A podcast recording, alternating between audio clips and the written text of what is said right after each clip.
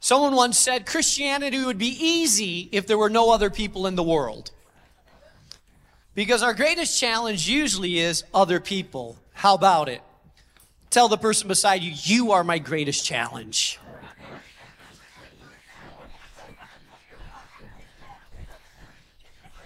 Some of you really got into that. Like, yeah, you are my greatest challenge.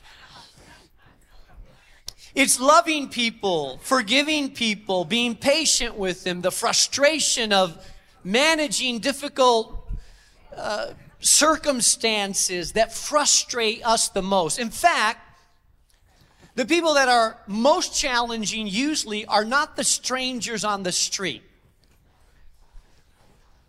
How many of you know that sometimes it's easier to be nice to the stranger at the gas station than it is the people that live under your own roof? They're like, hi, how are you? Good to see you. Oh yeah, nice day, right? The weather's nice. Get home. Hey, get this dog out of the way. How come you're late? Sometimes home is the most challenging place for us to really live out the principles of Christianity.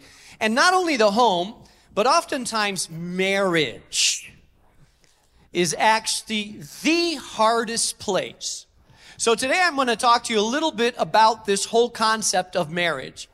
Now, if you're single today, this will apply because you may be married one day.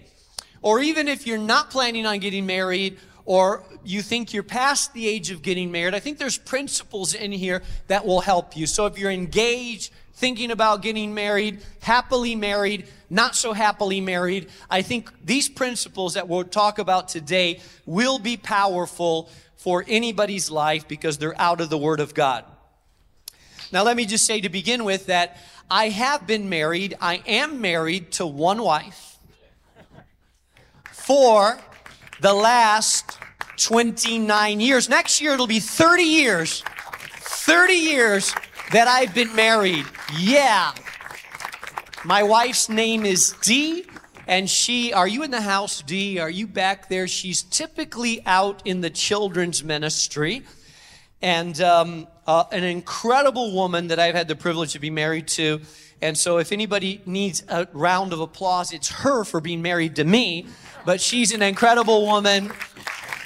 And I honestly have to say that I love spending time with her. I enjoy her after thirty years of marriage. Man, she's my best friend. When I when when I go somewhere and I'm excited about an experience I had, I, I say, like, I wish my wife were here because I want to share it with her. And um, I know that that is a gift that God has given us. And I believe that sometimes it's the rare exception in our society today. But twenty-nine years ago, when I got married, I remember walking into that little chapel, standing at the front, very nervous, seeing my bride walk in, and she looked so beautiful on that day, walking down the aisle. Her father handed her off. I stood there. We pronounced our vows to one another until death do us part. Actually, my father, who's a, who was a missionary in Spain, married us. And then as we walked out of the aisle, down the aisle at the end of the ceremony in the per- processional. We entered into a limousine that we had there that said, uh, just married on the back. And we started driving around past the house where she grew up in. It was a beautiful day. I'm looking at my wife. She's dressed in her wedding dress. Can't believe that I just married this incredible woman beside me. And our car stopped at a stoplight on uh, just down the road, and our windows were down. And there in the corner was a guy with a brown bag in his hand, kind of stumbling a little bit like this.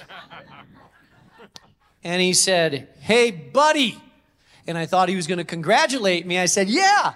He said, worst decision you ever made in your life. I feel sorry for you.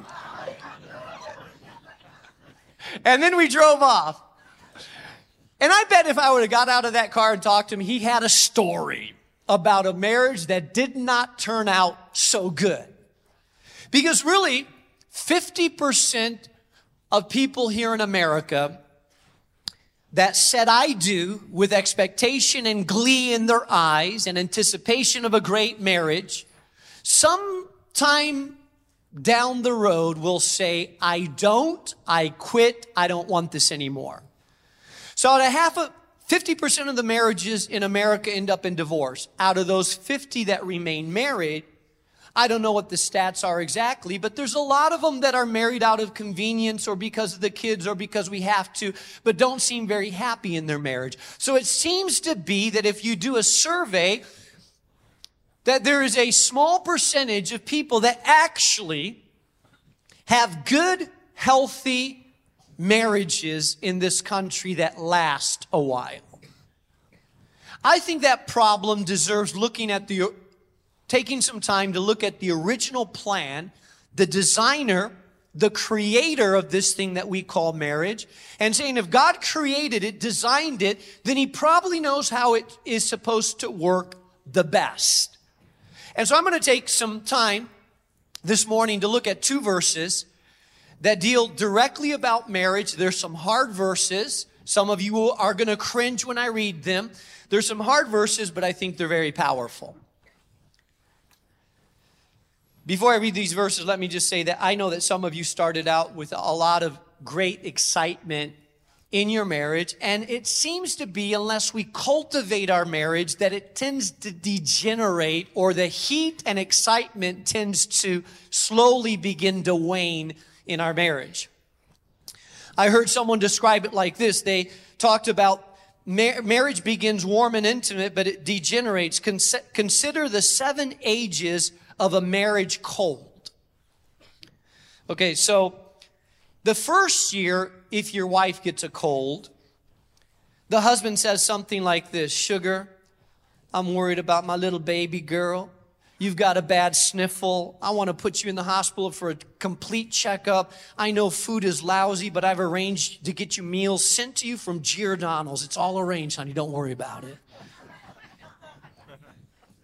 The second year is, "Listen, honey, I don't like the sound of that cough. I've called Doctor Miller, and he's going to rush right over here. Now, will you go to bed and be a good girl just for me, please?" The third year, "Maybe you better lie down, honey. Nothing like a little rest when you're feeling bad. I'll bring you something to eat. Have we got any soup in the house?" The fourth year, "Look, dear, be sensible. After you fed the kids, washed the dishes, you better get, you better hit the sack." The fifth year, "Why don't you take a couple aspirin?"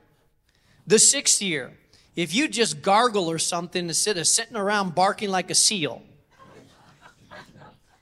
The seventh year, "For heaven's sake, stop sneezing. What are you trying to do? Give me pneumonia?"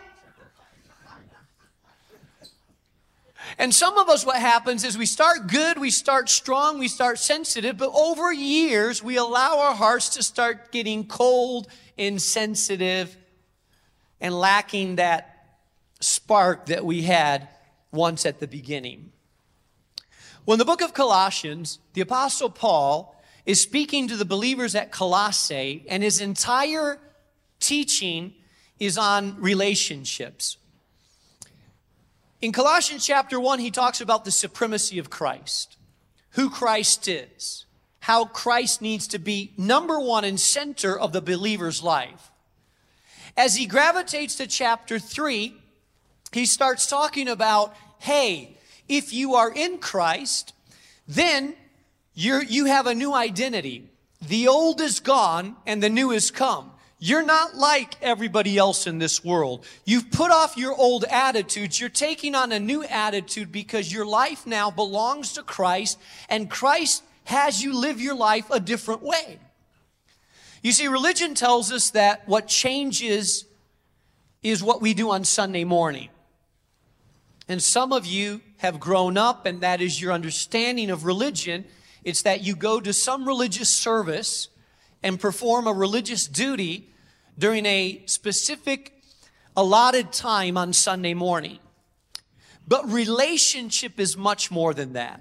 Relationship with God means that your life is absolutely, radically, one hundred percent transformed Monday through Saturday as well. The way you walk, the way you talk, the way you think, the way you relate to other people, the way you spend your money, what you do with your time, how you view the world is all changed when you're in a dynamic, life-giving relationship with the creator of the universe through his son, Jesus Christ.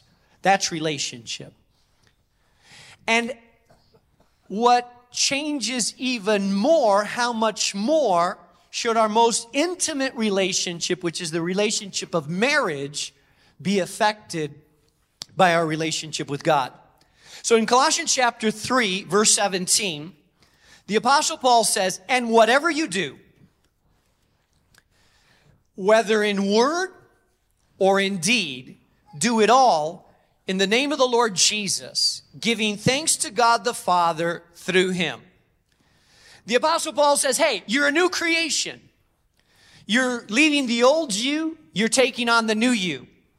And now that you have put on the new you, which is transformed in Christ, which is different than the old you, now, whatever you do, whether it's speaking or whether it's doing, you need to do it for the ultimate motive of serving your Savior, Jesus Christ, who lives in you, who's transforming you, who's created you into a new individual. And then he says, he goes right into a passage talking about marriage and family.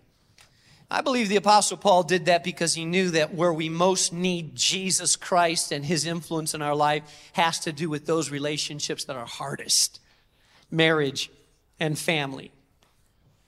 He gives two verses about marriage. I'm going to read them, verse eighteen and verse nineteen. Some of you, especially the women, when I read this first verse, some of you are not going to like it. You're going to bristle a little bit. The hairs on the back of your neck are going to stand up a little bit because you're not going to like this verse. So, but I want you to give me an opportunity to unpack it because it's just as challenging for the husbands as it will be for the wives. So here's what it says. He says, after saying, whatever you do, do it for Christ. Then he says, wives, how many wives do we have in the house? Married women. Okay, quite a few. Wives, submit yourselves to your husbands as is fitting in the Lord. Silence in the house. Verse nineteen, husbands, love your wives and do not be harsh with them. These are two verses, but they're powerful verses. I'm going to um, unpack them a little bit and explain them with other scriptures so that we understand exactly what the Apostle Paul is telling us about this. A, a parallel passage, a parallel passage is a passage that kind of explains the same thought, is found in Ephesians chapter five, verse thirty-three. It says, however, each one of you, speaking to husbands, must love his wife as he loves himself, and the wife must respect her husband. So if you're going to renew your marriage and have the kind of marriage that God is calling you to, these two verses speak to the heart of some of our major issues in marriage. It speaks to a woman's need to honor and respect the leadership of her husband. And it speaks to the man's need, the husband's need, to love unconditionally and understand the heart of his wife as he nurtures it in her life. Love and respect. Two of the most powerful concepts that need to be applied in marriage. So I'm going to start with the wives because the scripture passage starts with the wives. Are you okay with that, wives? Don't worry, I'll get to the husband. So it's coming. So he says, wives, submit yourselves to your husbands as is fitting in the Lord. Now I know that this word submission in and of itself conjures up some negative images. Because really the only place that we use the word submission typically is in negative environments. Two M M A fighters fighting each other, and one of them has the guy's arm up behind him, and it's called a submission move. And it feels forced, it feels controlled, and it's not a word that you would like to associate with your marriage. But I want you to understand what the Apostle Paul is actually saying with this word and dig in a little bit. And before the husband starts pounding his chest like King Kong saying, I'm the man, I'm the man. Because I know some husbands that the only verse in the Bible they know is this one. They don't go to church, have a Bible, quote the Bible, but they know that one's in there. Hey, doesn't the Bible say somewhere I'm the head and you're supposed to submit? They, all they know is that verse in the Bible. That's their favorite verse, their only verse. And so I want to explain a little bit what this verse means and what it does not mean. The word submit is actually a military term. So it's used in, in referred to military categories in one placing themselves under someone else's leadership. So technically it means that a wife voluntarily places herself under her husband's leadership. It is to give place to the position as God's ordained leader in the home. Now, this is a voluntary choosing to say, I respect you as the leader of our household. Now, I want to explain exactly what that means and what it doesn't mean. First of all, it doesn't mean that one person is more valuable than the other person, because the Bible is clear about the fact that men and women are of equal value to God. Uh, he says in uh, Scripture just earlier that there is no Greek or slave or free or Jew or man or woman, but we are all one in Christ. So it's not, it has nothing to do with value. It has to do with function. Even in the triune God itself, what we call the Trinity, God the Father, God the Son, and God the Holy Spirit, they are all equal in essence and nature and value, but yet they have different functions. God the Father, for example, in prayer, God the Father is the one that determines whether the prayer is answered. God the Son, Jesus, gives us access to God the Father. He's the mediator between us and God. We, we can only come to God through Jesus. And God the Holy Spirit is the one that actually teaches us what to pray and prompts us to pray. So God the Father, God the Son, and God the Holy Spirit, three in one, equal in value, but each of them have a different function when it comes how, to how they operate. Even within your own family, I believe that God has functions because function determines order. Where there is, where there is no clarity in terms of function, there is chaos. If you showed up at your job tomorrow, no one had a job description and no one had an assigned position to what they do, but it was all just open-ended, there would be chaos. Because within a job, people have a job, a position, a description, and usually an order of who they give account to. If not, it's anarchy, it's chaos, no decisions are made. It, it implodes upon itself where there's no clarity of order. You look at creation itself, and creation, you, you can see that God is a God of order. God is a God of design. God is a God of pattern. And so it is within the family. You may be parents of an eighteen-year-old. Now, technically and legally, that person is considered by the state of Illinois an adult. They are an adult child, maybe living within your home.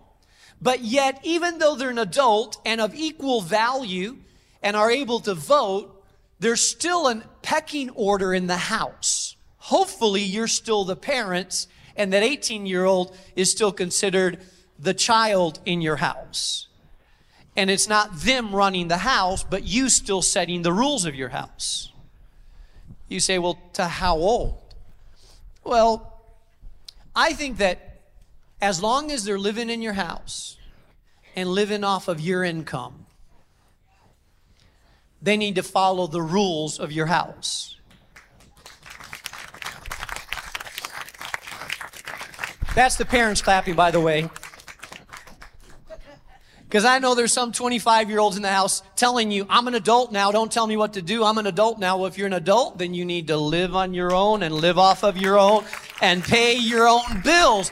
But as long as you're not and living in the house, you still need to, you still need to honor and respect the rules of the household, basically. So there's an order there that's given. Within marriage, what the Apostle Paul is saying is that husband and wife before God are equal before God, have equal access to God, are of the same value before God. This is not determining a, a, a gender superiority or not. This is simply saying that there's a different function. And within the establishment of the household, in the household that God has established, he establishes that the man needs to step up to the plate of leadership within the household. That the man needs to take on the responsibility of leading that household in a way that honors God. So when you have a husband that is saying, I'm not shying away from responsibility, I'm stepping up to the plate, I'm leading this household in a godly way, I'm taking responsibility for the economy of this household, the protection of this household, making sure that the values of our household are here. I'm not passive or disengaged or irresponsible, but I'm stepping up to the plate. And you have a wife that's saying, and you have a husband that's saying that, and a wife that's respecting him and encouraging him, and a husband that's saying, I'm going to love you unconditionally and cherish you and protect you and give myself and understand you, then you have a powerful combination of love and respect that creates an environment that's a great environment to raise children. Yeah.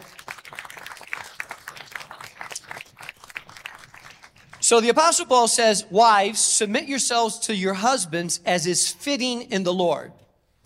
This word fitting in the Lord simply implies that if you are a follower of Christ, if you're a Jesus follower, it's fitting for you to come under the leadership of your husband and back his leadership. By the way, can I say this, just addressing the men for a, for a minute? I believe that one of the great tragedies of our culture today is the passivity of men. By the passivity of men, I mean a culture in which men oftentimes have not stepped up to the plate of leadership, oftentimes have not taken on responsibilities, have been disengaged in the parenting process, have been detached emotionally from their wives, have not taken, shouldered the responsibility of provision, have not looked at their household and said, I'm called to be a priest to my household and bring values to my household that represent and honor God. And so we have a culture of passivity among men, and oftentimes a culture of women who have, who are distrustful, who have been hurt by authority, and so oftentimes they're aggressive. So we have uh, men that are passive, women that are aggressive, and oftentimes the household is up for grabs because there's not a unity in the household as to what are the rules of this household, the values of this household, and many homes are chaotic.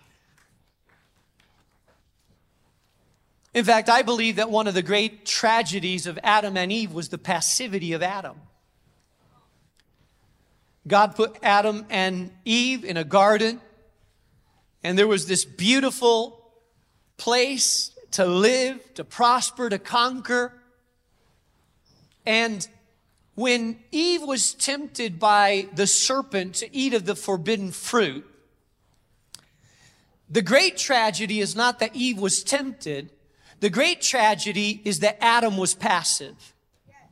Because when she brought the fruit to Adam, instead of Adam saying, no, you know that our Creator has asked us not to eat of that fruit. No, I'm going to guard you and protect you and our household and our family. Instead, he was passive in his leadership. And he took of the fruit, and we've all struggled with the what theologians call the fall of man and the sin nature since the fall of Adam and Eve. We have men in our society. You have been called, created, engineered, designed by your Creator to step up to the plate and lead in a godly way. But oftentimes men have become passive. It's the men that's sitting on the rocker chair, disengaged with this family, unaware of what's going on, not creating a culture, not holding responsibility, not determining the direction of this household, but just letting life happen, letting their kids kind of do whatever uh, happens. No discipline, no structure, no order, no direction to the household, passive, oftentimes having children and not taking responsibility, um, not getting married, uh, not... Um, not being involved with the children that they have, uh, wanting to play as adult men, but not wanting to settle down and take responsibility for the household. It's the tragedy of men that are passive. And I believe in Christ, listen to me, men, that may be who you were, but that is not who God has called you to be.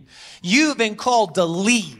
You have been called to bring value and structure, take responsibility, step up to the plate, and not back away from the responsibility that God has called you to. That's the kind of men that we're seeking to raise in this church, men that step up to the plate of leadership and do not shy away from the responsibility of leading. And so he says, as it's fitting in the Lord, wives, submit yourself to your husbands. And I want to say this, uh, by the way, to you wives about what it means to support and back your husband in leadership.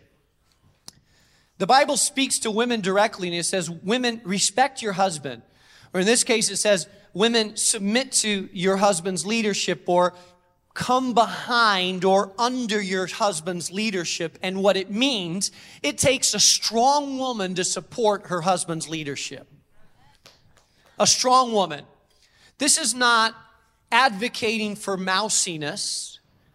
This is not some sniveling woman that has no identity and no opinions and, and, and who's weak and timid and, and needs a man to survive, saying, okay, whatever you say, hubby. No, no, that's not what it's advocating for. It's advocating for a strong, value-driven woman of identity that understands who she is and understands her value. And because she's strong and not driven by fear, she has the ability to support the leadership of her husband and to breathe and inspire confidence in his ability to lead the household. Women, you may not understand the power that you have to influence your husband. God has given you an incredible ability to speak confidence into his leadership. There is something compelling about a woman that believes in a man and says,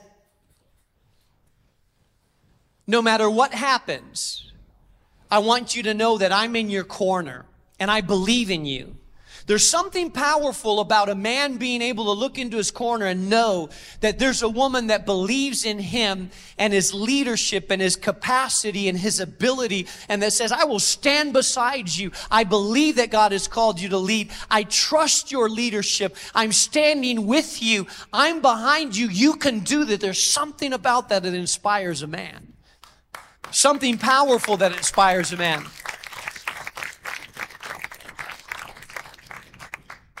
I have to say that over the years, I personally have experienced this on multiple occasions, so many occasions with my wife, even stepping into the pastorate.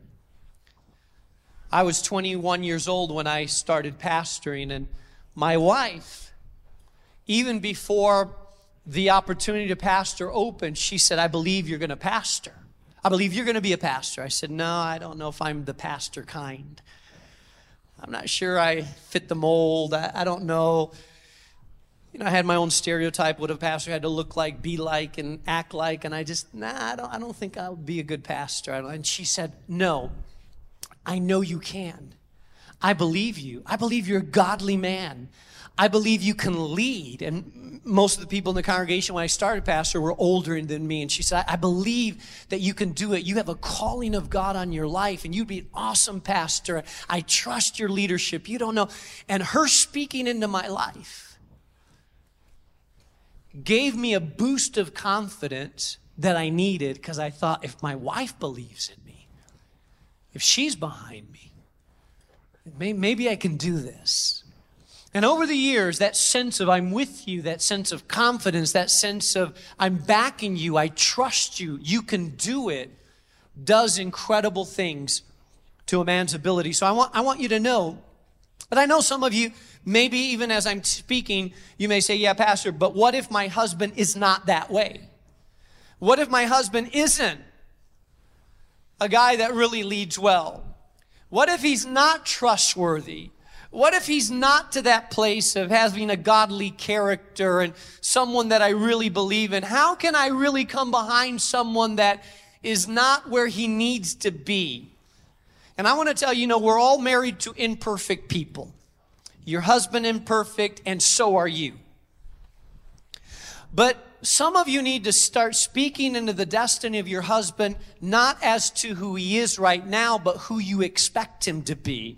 Some of you need to say, I know you will be this man. I believe God can use you. You're speaking not to who he is, but to who he's growing up to be, who God is transforming him into. You're coming believing that God will bring him into that place that he's called him to be. And I believe that there's four attitudes that hinder can hinder your husband's leadership as you struggle maybe to come under or behind his leadership in the household. Uh, number one is what I would call the qualifying support, where you say, I'll follow him if he. In other words, I would follow his leadership if he, and you qualify, if he were more godly, if he were smarter, if he finished his education, if he got a job that made more money than me, if he, you know, didn't go over to his mother's house every other weekend. I, I would follow him if, and you qualify it. And I want to say, you know, as long as you keep qualifying it, you'll always have an excuse not to back his leadership. Because there'll always be something that you will say, you'll find a reason why you really shouldn't back his leadership. And so that's discredit. That keeps you out of the game of supporting his leadership. Number two is grudging support. I'll follow my husband's leadership, but I don't like it. He always makes bad decisions. I'll do it, but kind of grudgingly following his leadership. Or the third one is the faithless support. Like, okay, I'm going to follow his leadership, but I'm afraid he won't lead us properly. He's going to make wrong decisions. He always does. He's impulsive. He's not going to do this right. So I'm going to follow, but oh, we're going to end up a mess if I do this. So that faithless sort of leadership that comes in. Or the force support. Like I, I feel like I have to follow him. I feel like it's my, I'm obligated to. It's not something that I willingly do, but I feel like because I'm, I'm, I'm, I'm a wife, or because I'm a Christian, I have to do this. I feel like I'm in this forced area of supporting my husband. All of those four attitudes, what they do is they take away from the power of your husband to lead. They take away from the power of your husband to lead. Let me tell you something, women. There's something freeing and powerful releasing when you come to grips with the fact that your husband is responsible for certain things before God. And you're called to say, okay, God, I'm submitting ultimately to you. And if you've called my husband to lead, I'm going to back him. But ultimately, I'm trusting you, not trusting my husband. Do you understand the difference? Ultimately, I'm trusting you to work through my husband, but my confidence and my faith is not in my husband. My faith is in God who works through my husband. There's a difference there. Now, you may be saying, well, Pastor, you know, I can think of several occasions in which maybe I shouldn't follow his support. And I do want to qualify this. I think there's certain, there's certain situations in which um, you would not follow the lead of your husband. And I qualify them, for example, when a husband asks his wife to sin or do something unethical or something contrary to God. Ultimately, your highest authority is God. So if your husband's asking you to do something that is unethical, immoral, or not right before God, then obviously you would say no. Or if your husband is medically incapacitated or insane or under the influence of mind-altering substance, the wife does not have to submit. When I say insane, by the way, I mean medically diagnosed insane. Not your own... Yeah, Pastor, he's crazy. I know it. My mother says he is too. My sister agrees. So this is not your own little self-diagnosis of it. You know how many wives I've had tell me that. I think my husband's really, there's something wrong up there. I've had women tell me that. Oh, there's something wrong up there with them. Really, there's something got to be wrong up there. Or obviously, if the husband is violent or physically threatening, there's not, that's, that's not a part of the story of saying, I, I need to stay in a, a house that I'm being physically abused. Or that's abusive, obviously. There's, there's no condoning of that kind of behavior there. But overall, in normal situations where the husband is leading, you are called as a woman of God to say, I have the natural ability and natural inclination to be able to lead, but as a strong woman of God, full of identity, because I'm following Jesus Christ, I put myself in this position of saying, I'm going to back the leadership of my husband.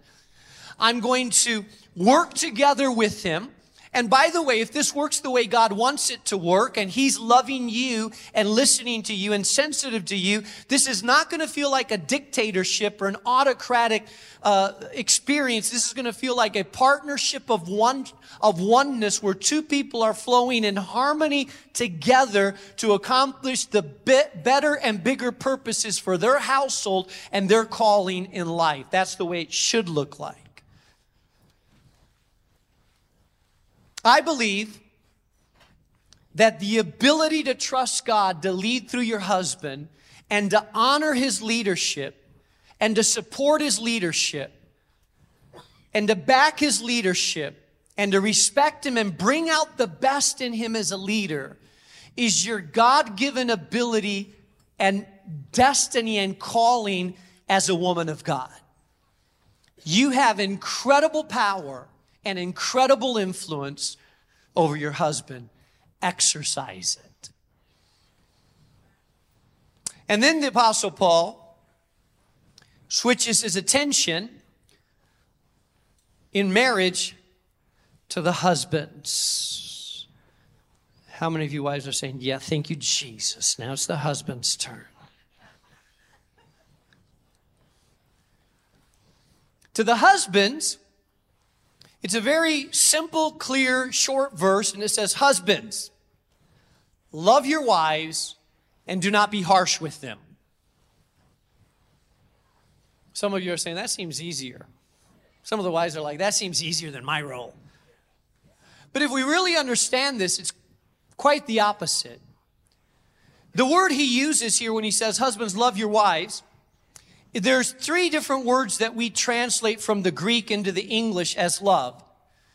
Phileo, which is where we get the word Philadelphia from, brotherly love. Eros, where we get the word erotic from, and it's a, it's about romantic love. It's about sensual, sexual, romantic love. And then agape or agapeo, which is the highest form of love that someone could embrace. It's unconditional love, the kind of love that God has for us. In this context, in this verse, he's not saying, husbands, be romantically involved with your wife. It's not eros. Husbands, be the friend of your wife. It's not filio. It's husbands, agapeo your wives. In other words, husbands, I want you to love your wives unconditionally, in a powerful way that, that doesn't depend on how they act or who they are, but you are choosing to love them in a committed, unconditional way. That's agapeo. So husbands, agapeo your wives and do not be harsh with them, or do not be, literally in the Greek it says, embittered towards them.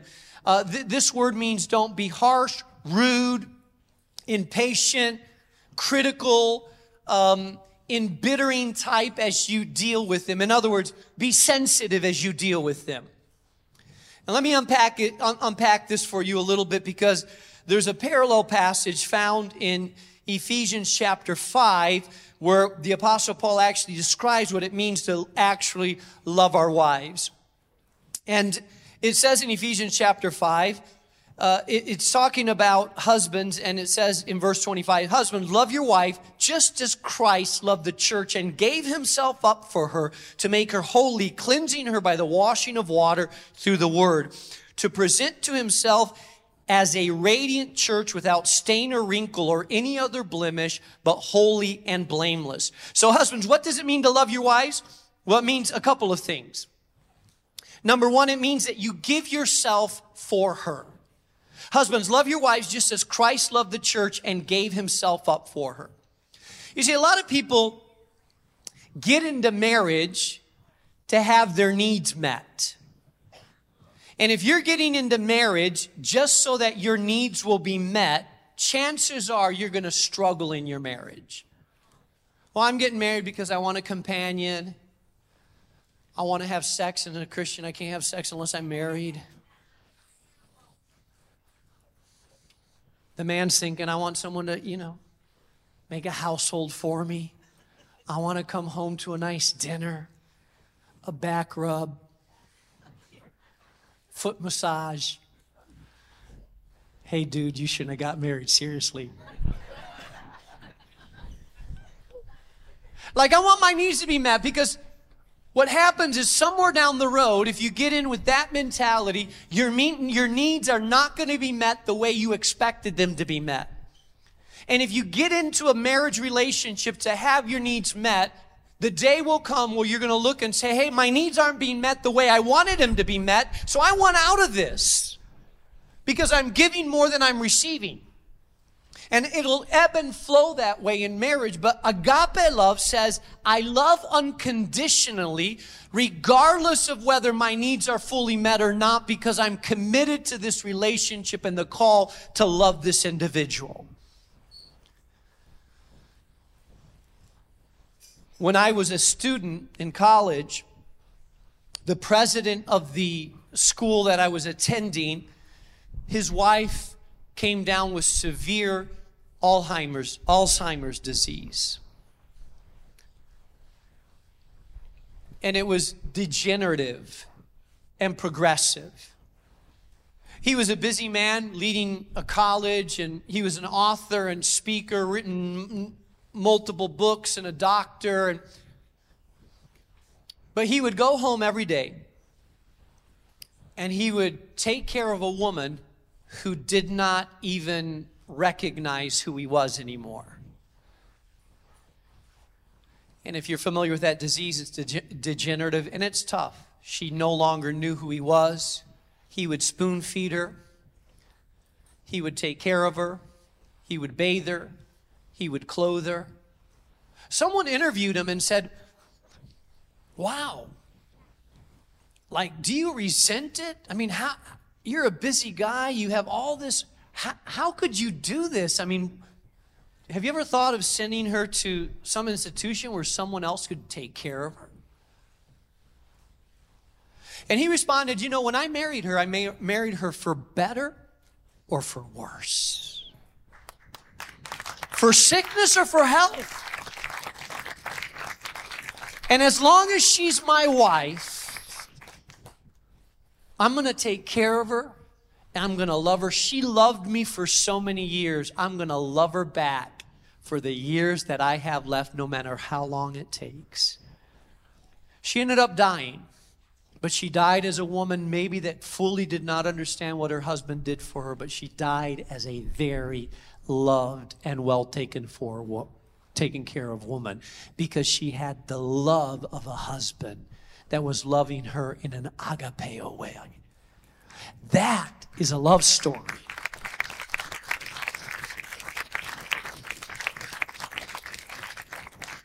So what does that mean? It means that you give of your time, your affection, your attention, your protection. You look out for her interests like Christ looks out for the interests of the church and died on a cross for us. God is calling you as a husband to do the same for your wife, to look out for her best interests, to watch over her in a way that would that would look, be for the best of her and the best of her interests, not just to use her or ask how is she meeting my needs, but actually looking out for her needs.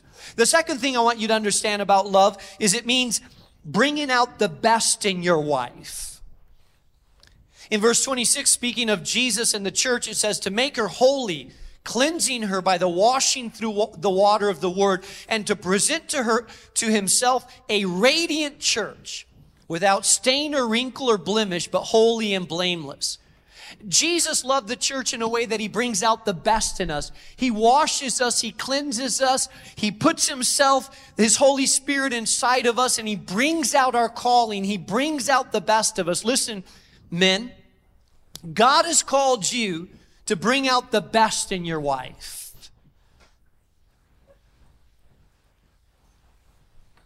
Occasionally, I have a conversation with a man that'll say, you know, when I married her, she wasn't like this. She was sweet and beautiful and laughed and we had fun. And look at her now. Angry, bitter, ugly.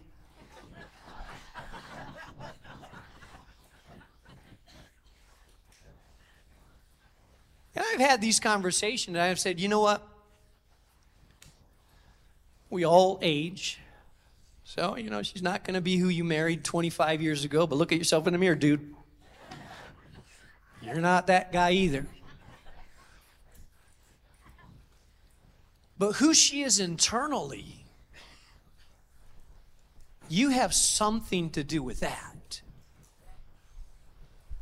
Because maybe she's a little angry, bitter, disgruntled because she's been married to you for thirty years.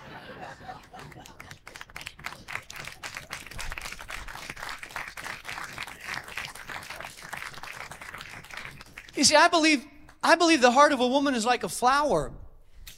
And if it's under, if it's not nourished and cared for and watered, then it, it crumbles, it wrinkles up, it withers. But when she's in an environment where someone sees the good, the beauty, honors it, cherishes it, brings out the best in it, then she becomes more radiant. It's your job, man of God, to bring out the best in your wife, to, to, to bring out the shine in her, the laugh, the beauty, the attitude of yeah. And how's, how's that done? Well, it happens in a couple of ways. I think that you call it out in her, and it happens in ways that you encourage her, first of all. Encourage your spiritual life, but encourage her life. Encouraging her to use her gifts, encouraging her to see the good that God has inside of her, encouraging her about what she does well and, and, and, uh, the gifts and talents that God has given her. The power of encouragement is enormous. Not only encouraging her, but also praising her in private and in public. There's something about praise that brings out radiance. And oftentimes the way that I hear a man talk about his wife, it reveals something about how he sees her and how he speaks to her in private. Like I know, I know you've used the word, I've heard this oftentimes, someone said, that's my vieja. For those of you that don't speak Spanish, that means my old lady. I understand that, and maybe it's endearing to you, but I'm not sure that as a woman, she wants to be referred to as your old lady. How about honey, beauty, babe, gorgeous, my wife, my woman? Something that doesn't refer to just the old lady. That sounds like what you'd speak of a grandmother or some, no, no, no, no, not my vieja. I, I think there's the power of words that could be used to bring out the radiance, to speak into their future, to say, hey, you're still the woman I want to be around for the rest of my life. Encouragement, praise, affirming her gifts and calling. I believe that's part of your call to bring out that in her, to see the beauty in her.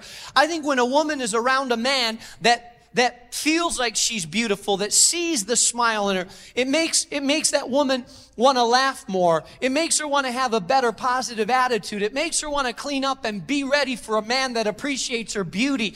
But if all she's getting is down and you're nothing and words of discouragement, if all she's getting is is discouragement and speaking against her, then she starts to wither up because you are called to bring out the radiance in her.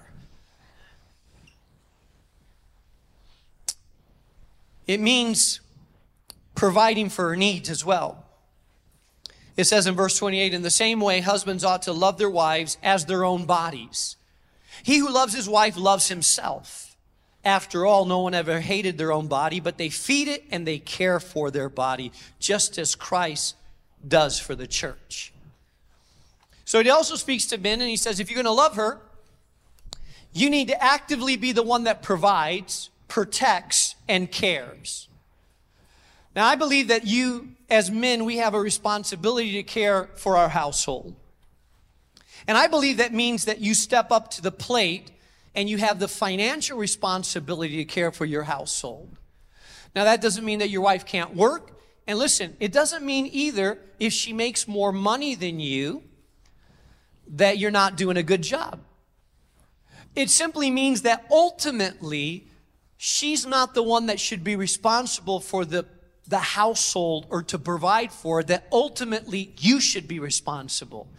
That ultimately you should be the one that says, I'm, I'm taking care of you, honey. I'm taking care of this household. I take, I shoulder the responsibility of caring for this household. We do it together, but I shoulder the responsibility to care for you, provide, watch over you, make sure that the kids are cared for, make sure there's a roof over our household, make sure that we're in a safe environment. I take on the responsibility on my shoulders to look after that. Just as Christ provided for us, and by the way, it says when you love your wife that way, you are actually loving yourself. And I wish husbands really knew this. I wish as a husband you really understood that the more that you love your wife, the more it comes back to you. That if you really understood that if you take care of your, love your wife, that actually you are loving yourself as you love your wife, because it's the greatest investment you can make into your happiness, into your destiny, into your future as well, as you love her the way that she deserves to be loved. And then he says, he closes up by saying, and don't be harsh with them. Literally, don't make them bitter, produce a bitter taste, exasperate, render angry, indignant, or irritated. Don't be rude, insensitive, overbearing, or demanding with them. Love them, but don't be harsh with them. Let me just say a word about this, by the way. Men, look up at me. This is really important. The ultimate act of cowardice for any man, the ultimate act of cowardice for any man, is to be physically abusive to your wife.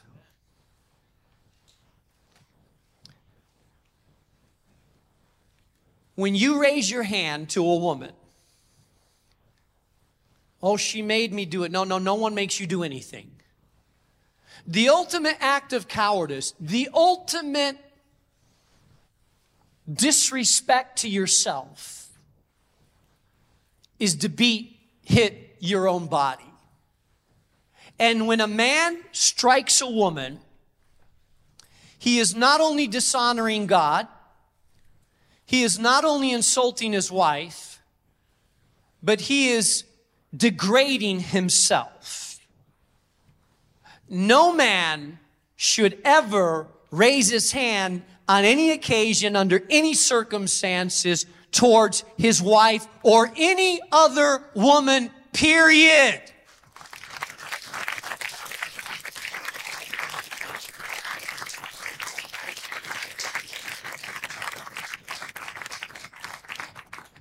You say, well, Pastor, you don't know that's how my father did. I don't care what your father did.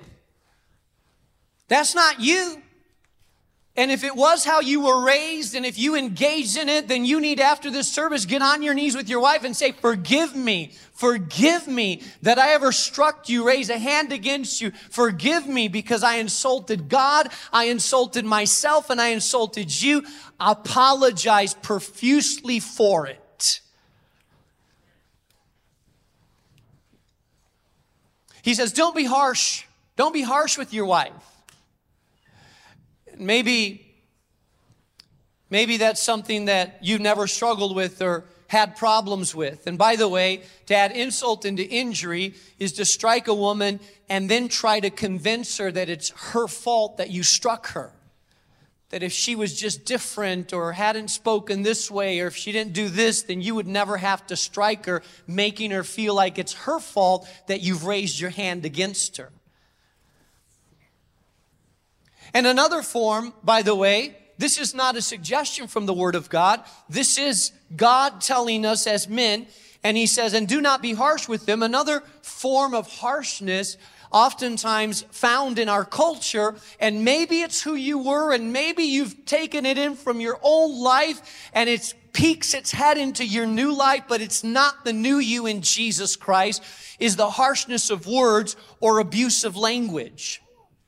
And some men think that they're justified as long as they don't raise their hand. Listen, if you need to hit something, go hit a window, go kick a car, go pound on the dirt, get your aggression out there, but don't lift your hand towards your wife. And another, another thing that men do, they applaud themselves. Oh, I've never lifted my hand, but boy, you have abused with your mouth.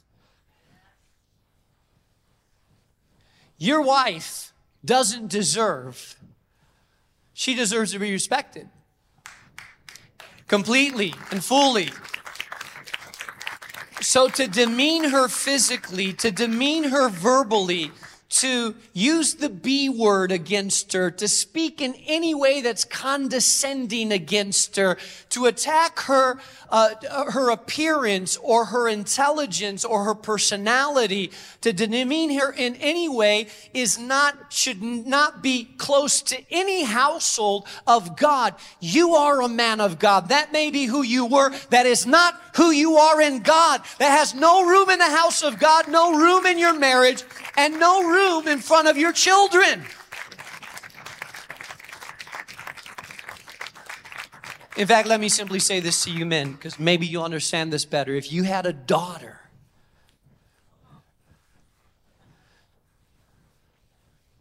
would you want a man to talk to your daughter the way you're talking to your wife? No way, man. I'd break a bat over their head. They would never do that. You can come close to my daughter. I'm gonna. The way you talk to your wife, you are coaching her. You are conditioning her.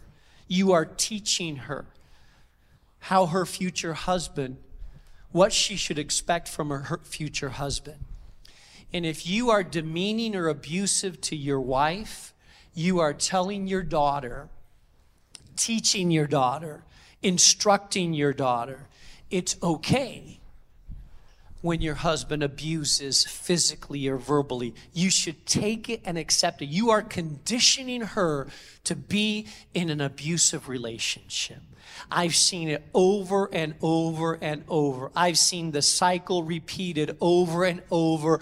A woman that grows up in an abusive household marries an abusive man because that's what she knows, that's what she accepts, and that's what she tolerates because she's seen it in your in her household. Men, that was an old cycle. We are cycle breakers and legacy makers. That is not who we are. That's not, that may be who you used to be, but that's not who you are in God today.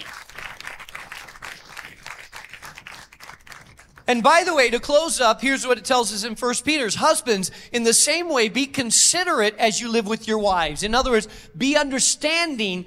Try to understand who they are and treat them with respect as a delicate partner, as heirs with you in the gracious gift of life, so that nothing will hinder your prayers. I love this verse because what God is saying to the husbands is, if you refuse to listen to your wives, if you refuse to be sensitive to them, if you refuse to really meet their needs and listen to them and treat them the right way, then God will not answer your prayer either. It's leverage.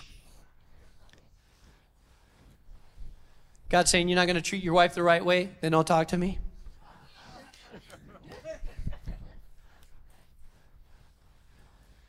You know, that job promotion that you've been saying, oh, I really need it. Oh, God, listen to my prayer. Really answer my prayer, God. If I only got that job promotion, if I only got it. Your wife comes up to you, quiet woman, I'm trying to pray. Don't you see me? I'm trying to tell God what. Come on. God says, you're not going to listen to her. Pray. Mm-hmm. I'm not going to listen to you either. The moment you start listening to your wife, the moment you start trying to understand her, the moment you start spending some time with her, the moment you start listening to her heart and living with her understanding, then you open up the door so that the God of the universe listens to you as well, so that your prayers are not hindered. I've told you this before. Some of you say, I'm fasting and praying that God would answer my prayer. You know what? Some of you need to stop fasting and praying. You need to take your wife out to a good steak meal, buy her some flowers, sit her down, listen to her for an hour and say, talk to me, honey. And then suddenly your prayers get answered, because finally you're treating your wife the way she needs to be treated. And God says, aha, now I can answer your prayer. I believe that your marriage doesn't have to be something that you just endure. I believe it can be one of the most powerful experiences that you have on the face of this earth. Let me paint a picture for you. The old you is two people that get old that can barely stand each other. You have your bedroom in one other bedroom, your bed, and he's got it in another place. He watches T V in that room. You watch T V in another room. Your kids are gone, and you have very little together, except you don't want to get divorced and divide up the assets. You really can't stand each other. You spend as much time out of the house as you can with your friends. She feels neglected and spends time shopping and with her friends and doing her things. You live life separately, and really there's very little intimacy, very little communication, very little understanding among you. You tolerate each other, and when you die, you'll miss each other, but like you miss a dog that has been there in the house for a long time, but there's very little heart in it. Some of you are moving in that direction. That's the old way. But picture a new way. That you take your heart and you start turning as a man, your heart towards your wife, and start seeing what you have unappreciated for so much time. Start speaking into her life and saying, God, I'm going to love her the way you've called me to love her. Invest in her, listen to her heart, her emotions, tear down the walls of bitterness that I've had towards her. And I'm gonna start loving her unconditionally the way you've called me to love her. And you say, I'm gonna start, I'm gonna start supporting and backing and encouraging him and coming b- behind him, knowing that I'm in his corner together. And so the kids move out, and now, yeah, you're sleeping in the same bed together still. Laughing together, spending time together where you think, this is the person I want to hold hands with and stroll down the park and share time together and share stories. And instead of being in separate places watching television, you're cuddled, cuddled on the couch together, and you're praying for your children and celebrating and still laughing and having fun and taking trips together and feeling like, hey, all that we've been through, it's so powerful and great that even as we grow older, we still are deeply in love with one another, blessing our children and grandchildren as they snicker and say, look how grandma and grandpa still love each other. They're crazy, aren't they?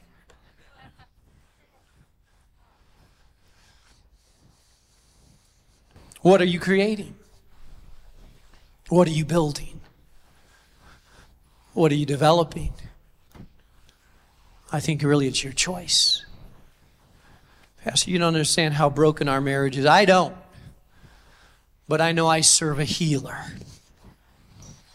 that can take the most broken and dysfunctional, heal it and mend it and change it into something powerful and good.